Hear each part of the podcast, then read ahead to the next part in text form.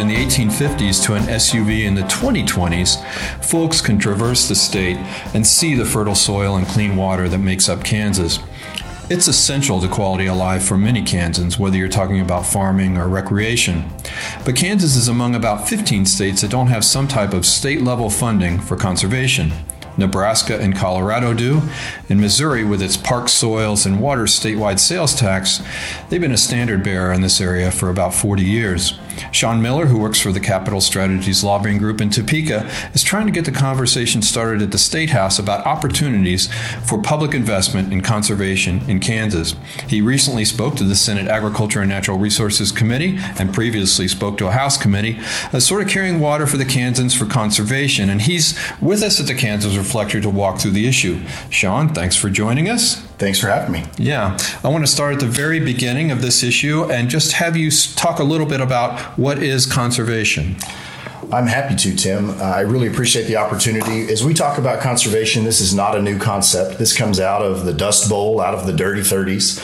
Uh, we had a lot of farming and agricultural practices back then that created some issues for us, and that led to the development of the Natural Resources Conservation Service and our State Conservation Commission here in Kansas. They really sought to keep the topsoil on the ground things have obviously progressed. And so today, as we talk about uh, conservation or sustainability, however you choose to, to call it, uh, we, have chosen conservation in this particular bill.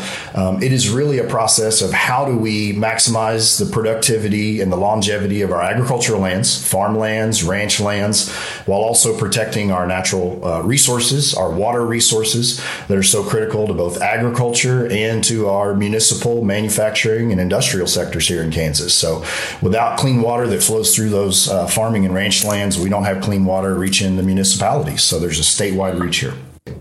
So Kansas does have some conservation activity going on, but largely it's it's a voluntary thing that's driven by landowners, right? That is correct. It's voluntary in nature. We have some great partners, uh, some agricultural, primarily agricultural interests with at the state level, uh, the Kansas Department of Agriculture Division of Conservation, but also through our Kansas Water Office, um, as you talk about some of our, our interconnection between soil and water quality. And it's really ranchers, farmers, local local communities coming and saying, hey, we have some issues. We don't have the expertise maybe on how to solve them. So, what tools are out there and how can we deal with these issues moving forward? Okay, and, and, and let's also touch on the benefits of conservation. I remember reading Tim Egan's book. It was the worst hard time. It was about the, the Dust Bowl and, and really kind of personal tales about how people endured and survived. I mean, it's a lasting image of environmental destruction. Uh, but it also helped bring about the idea of conservation practices that, that were introduced on farms across the country. When Kansas dust ends up uh, leaking through the White House's uh, door frames, you know there's a problem. So uh, I know keeping topsoil out of the creek is good for everyone, good for crop production, good for water quality in the creek, less sediment buildup in reservoirs. So, so what about the benefits of, of conservation? And think about it, you know, for rural people and, and urban. Sure. Without taking too long, uh, you mentioned it, right? You talked about the, the dirty 30s, the Dust Bowl. I started my presentation last week with a picture of a big dust cloud over Rolla, Kansas in 1935 and that's exactly where uh, the National Resources Conservation Service and our State Conservation Commission here in Kansas came out of. We had farming practices uh, that were not sustainable, and we had to make some changes in that particular place. So uh, we, we, began there as we have moved through now close to a decade, a century we have really developed some fantastic practices. Um, as we think about, well, is that good for the farmer? Is it good for the state? Is it good for the urban area? The answer, quite frankly, is all of the above. Uh, as we look at Johnson County, we look at Lawrence, we look at the city of Manhattan, the water supplies for those uh, places flow through just thousands and thousands of acres of agricultural land. And so, what happens upstream from those municipalities is really critical for their future water supply. If you live in Overland Park, Kansas, and you turn on the water tap in the morning, you need to know that that water started in Colorado, Nebraska, flowed through north central Kansas. And so, every practice on the ground before it got to your tap should be really important to you. Yeah, I think that would be an alarming reality for some people if they they look in those rivers and, and see what's left of a 1950s car frame. That might be a little alarming.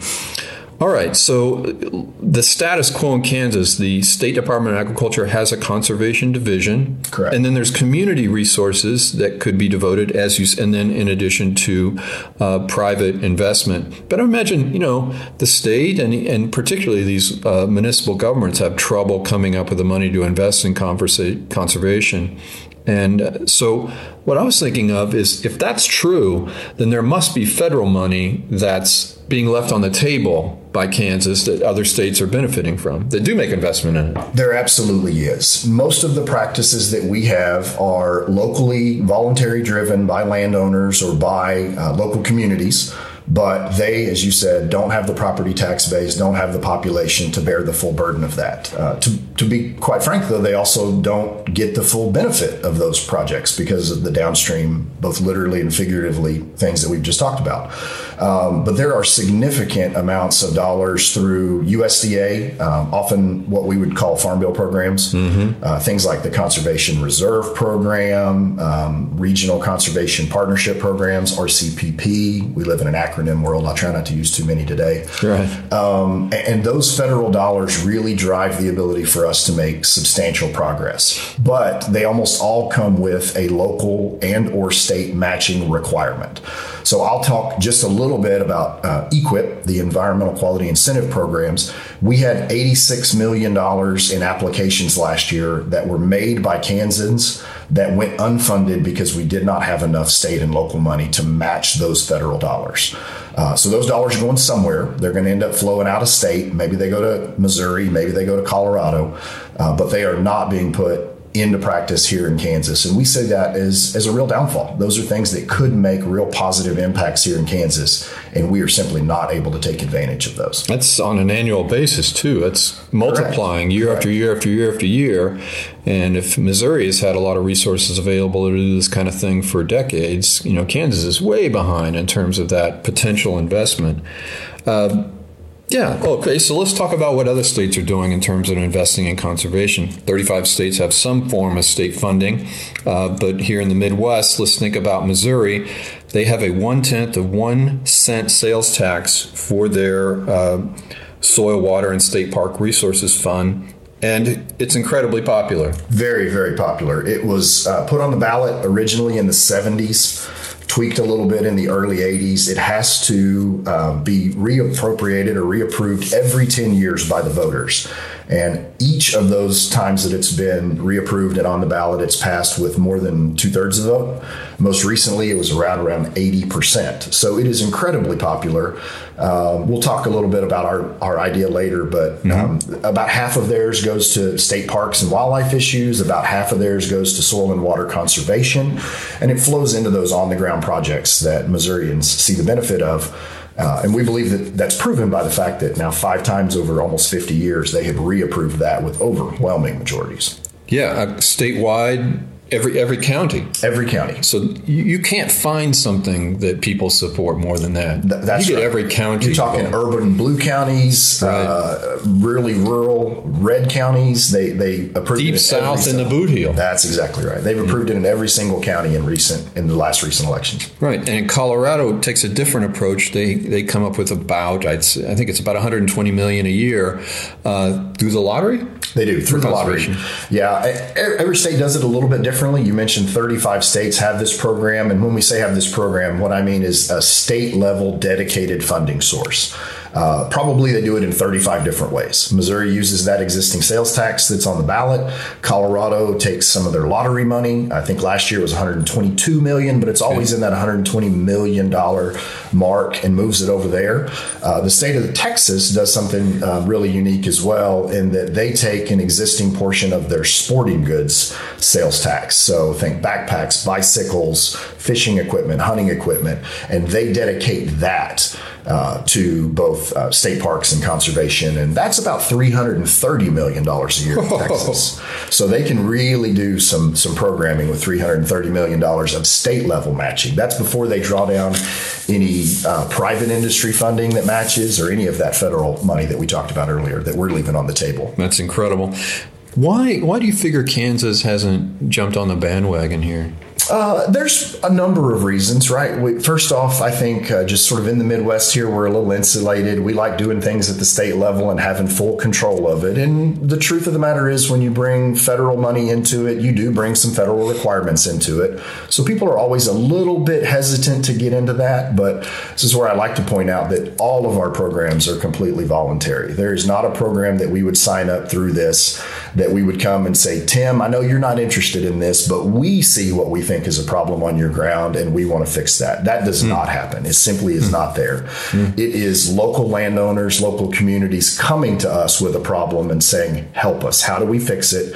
What programs are out there? And if there's not a program out there, how do we begin to develop a new one? Um, and so we've been a little bit slow to it, but uh, I think it, it's really time to have some of these conversations. And we don't have to look far. We can look right across to our border states for some really good opportunities. So you're you're associated, uh, perhaps loosely, with the Kansans for Conservation. That's a, a real big coalition, actually, that has has been talking about this issue. And some of the organizations, there's agriculture interests, Kansas Farm Bureau, Soil Alliance, Kansas Rural Center. There's commercial interest business is General Mills, Evergy.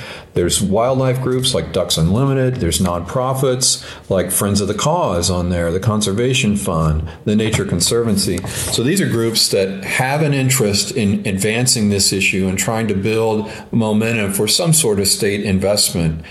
Do you have a sense of what kind of needs these entities have identified uh, would be applicable in Kansas and would be uh, benefit from an investment? If you ask them individually, and I think there's 37 or 38 groups currently a part of that. We're actually meeting with another one this afternoon about joining. They would all have a little bit of individual interest. But what we've tried to do as we've put together this Kansas for Coalition, uh, Kansas for Conservation Coalition, and as you mem- mentioned, I am um, working for two of the organizations on there, and I'm a personal member of several others, Pheasants Forever, Backcountry Hunters and Anglers. Um, what we try to do is coalesce around the, the things that are on everybody's agenda. And those are maintaining our productive agricultural working lands. That's really important to our local property tax base and our rural communities, keeping them alive and well.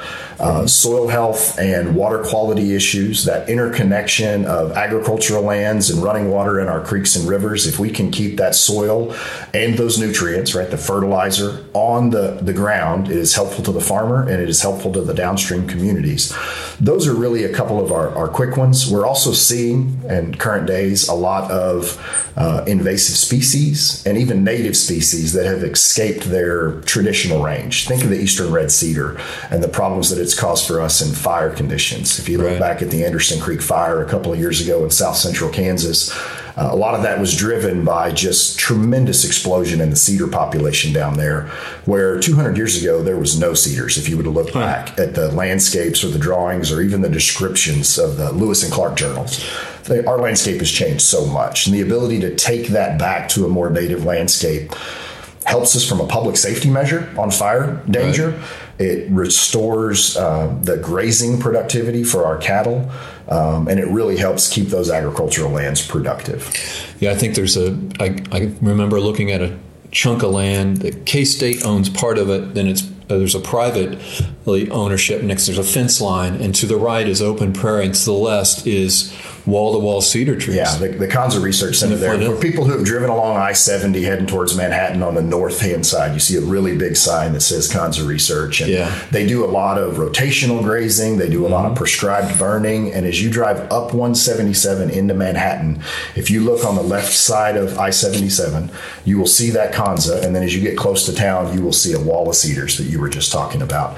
And that really drops the productivity of all of those lands. Right. It's, it's, you can barely walk through to that stuff. It's worse for agriculture. It's worse for wildlife. It's worse for fire danger and humans. You're you're absolutely right. All right. So this coalition has an interest in finding a consistent, sustainable funding source for conservation, and to that end, a bill has been introduced in the legislature, and it would create the State Conservation Fund, and it would be funded through three mechanisms, at least, uh, to start with And uh, the funding would be driven to accounts in the Department of Agriculture and the Department of Wildlife and Parks. So, first, uh, the bill would take half of the state's sales tax revenue from sporting goods purchases from the previous year in Kansas and deposit that in these specific funds.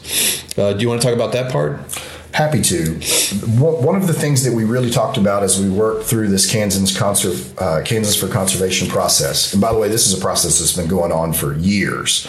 It's become more formalized in the last four or five years, but these conversations have been happening for more than a decade.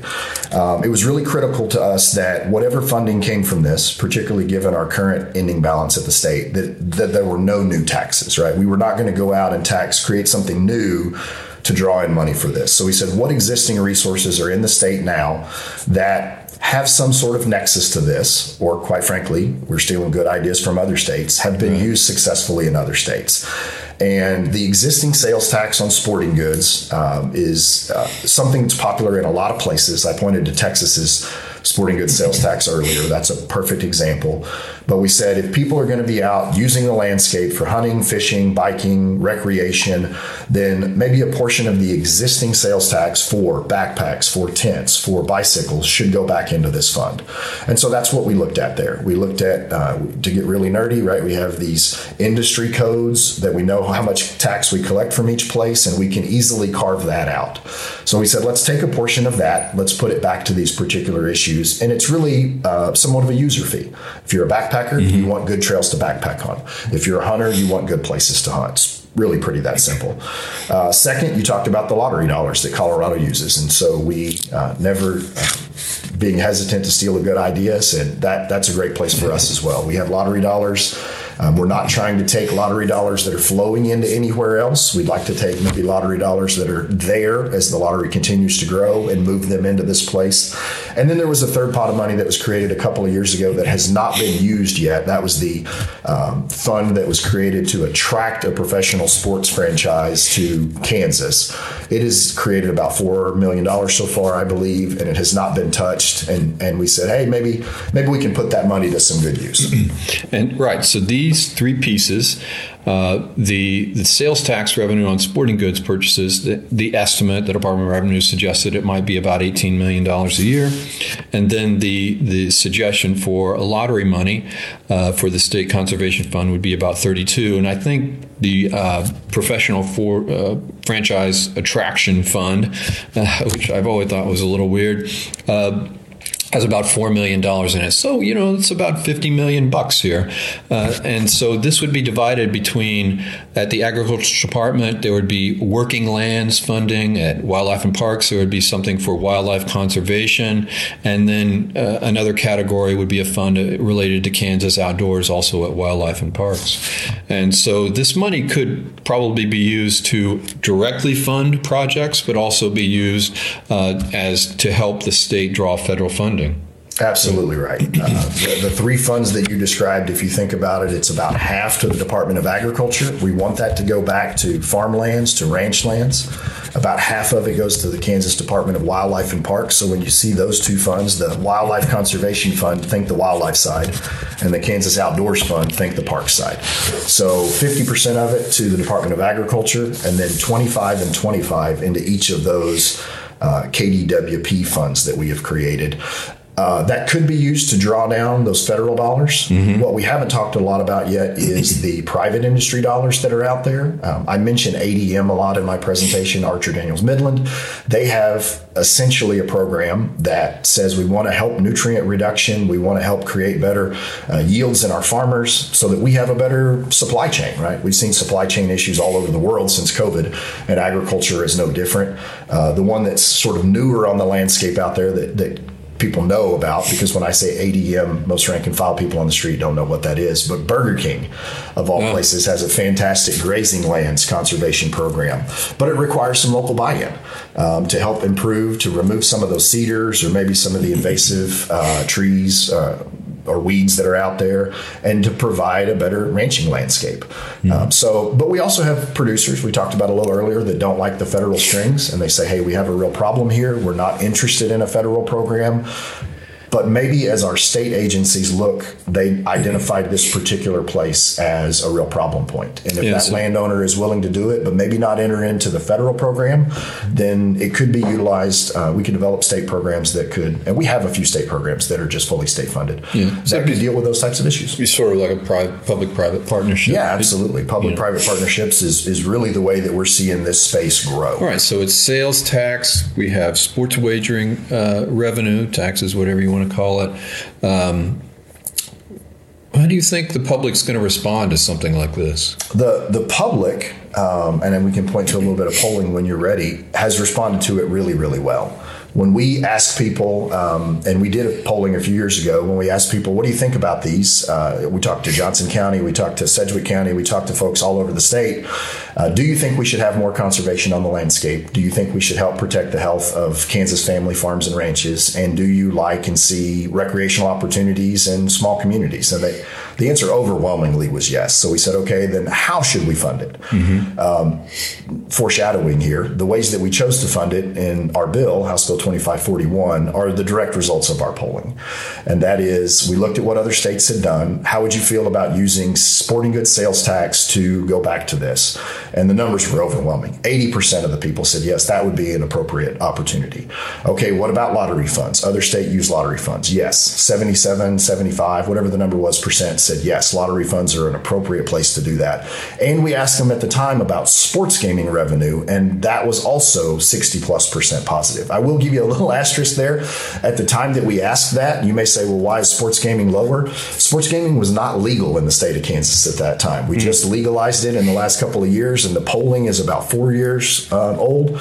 And so, even knowing that we were having these discussions in the legislature and it wasn't legal yet, still 60 plus percent of the people said, if that happens, that that is a source of revenue that we should consider using for these conservation practices. And largely, the people that said no to use of uh, betting on sports revenue, they were opposed to that notion anyway. That's right. They didn't want to see sports betting happen. So, All right, so let's take what we now know. We've been educated on conservation. We've looked at the proposal. Where do you, where do you see all this going? You you know, work on a bill this year, or the legislature has a process where they can assign issues to interim joint House and Senate committees.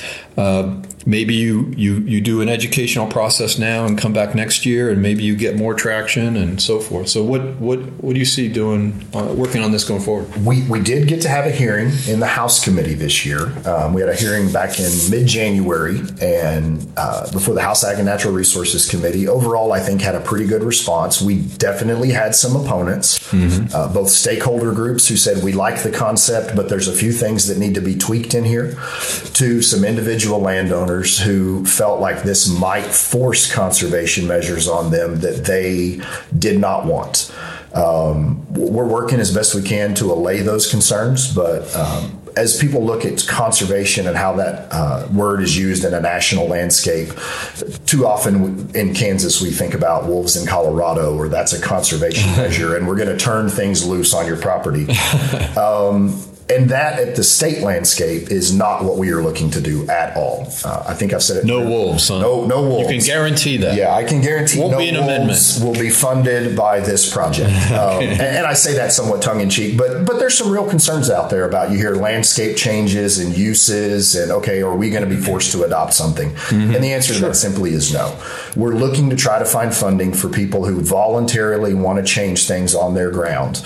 And that's really important for them to be able to have that. One, thing we haven't talked about maybe enough so far is oh, if these are such good practices, why doesn't Sean or Tim the farmer simply do it on their own? And some of them do, at least in small measures, but these are really expensive, really technical projects usually that require a lot of engineering. And as I've pointed out before, the benefits extend far beyond the fence lines of that particular farm. Right. Um, and so we feel like that there is some public input, uh, some public support for this, both financially and emotionally, and there is public benefit um, at communities far outside of the boundaries of that particular farm. So we're looking to try to find a volunteer way to help people do the right things. And that's not all that different um, in our tax policy. We incent things that we think are good behaviors, right? We have 501c3 deductions if you're choosing to give to your church or your schools. We have adoption tax credits. So there are public inputs into a lot of things that we consider societal positives. Mm-hmm. And I don't really see this any different than that. Um, and back to the base of it, if you don't want to do this on your land, you do not have to do this on your land. All right, I think we're going to have to leave it there. I want to thank Sean Miller for helping us uh, look at this issue of conservation. It'll be really interesting to see how it pans out going forward. Thank you very much.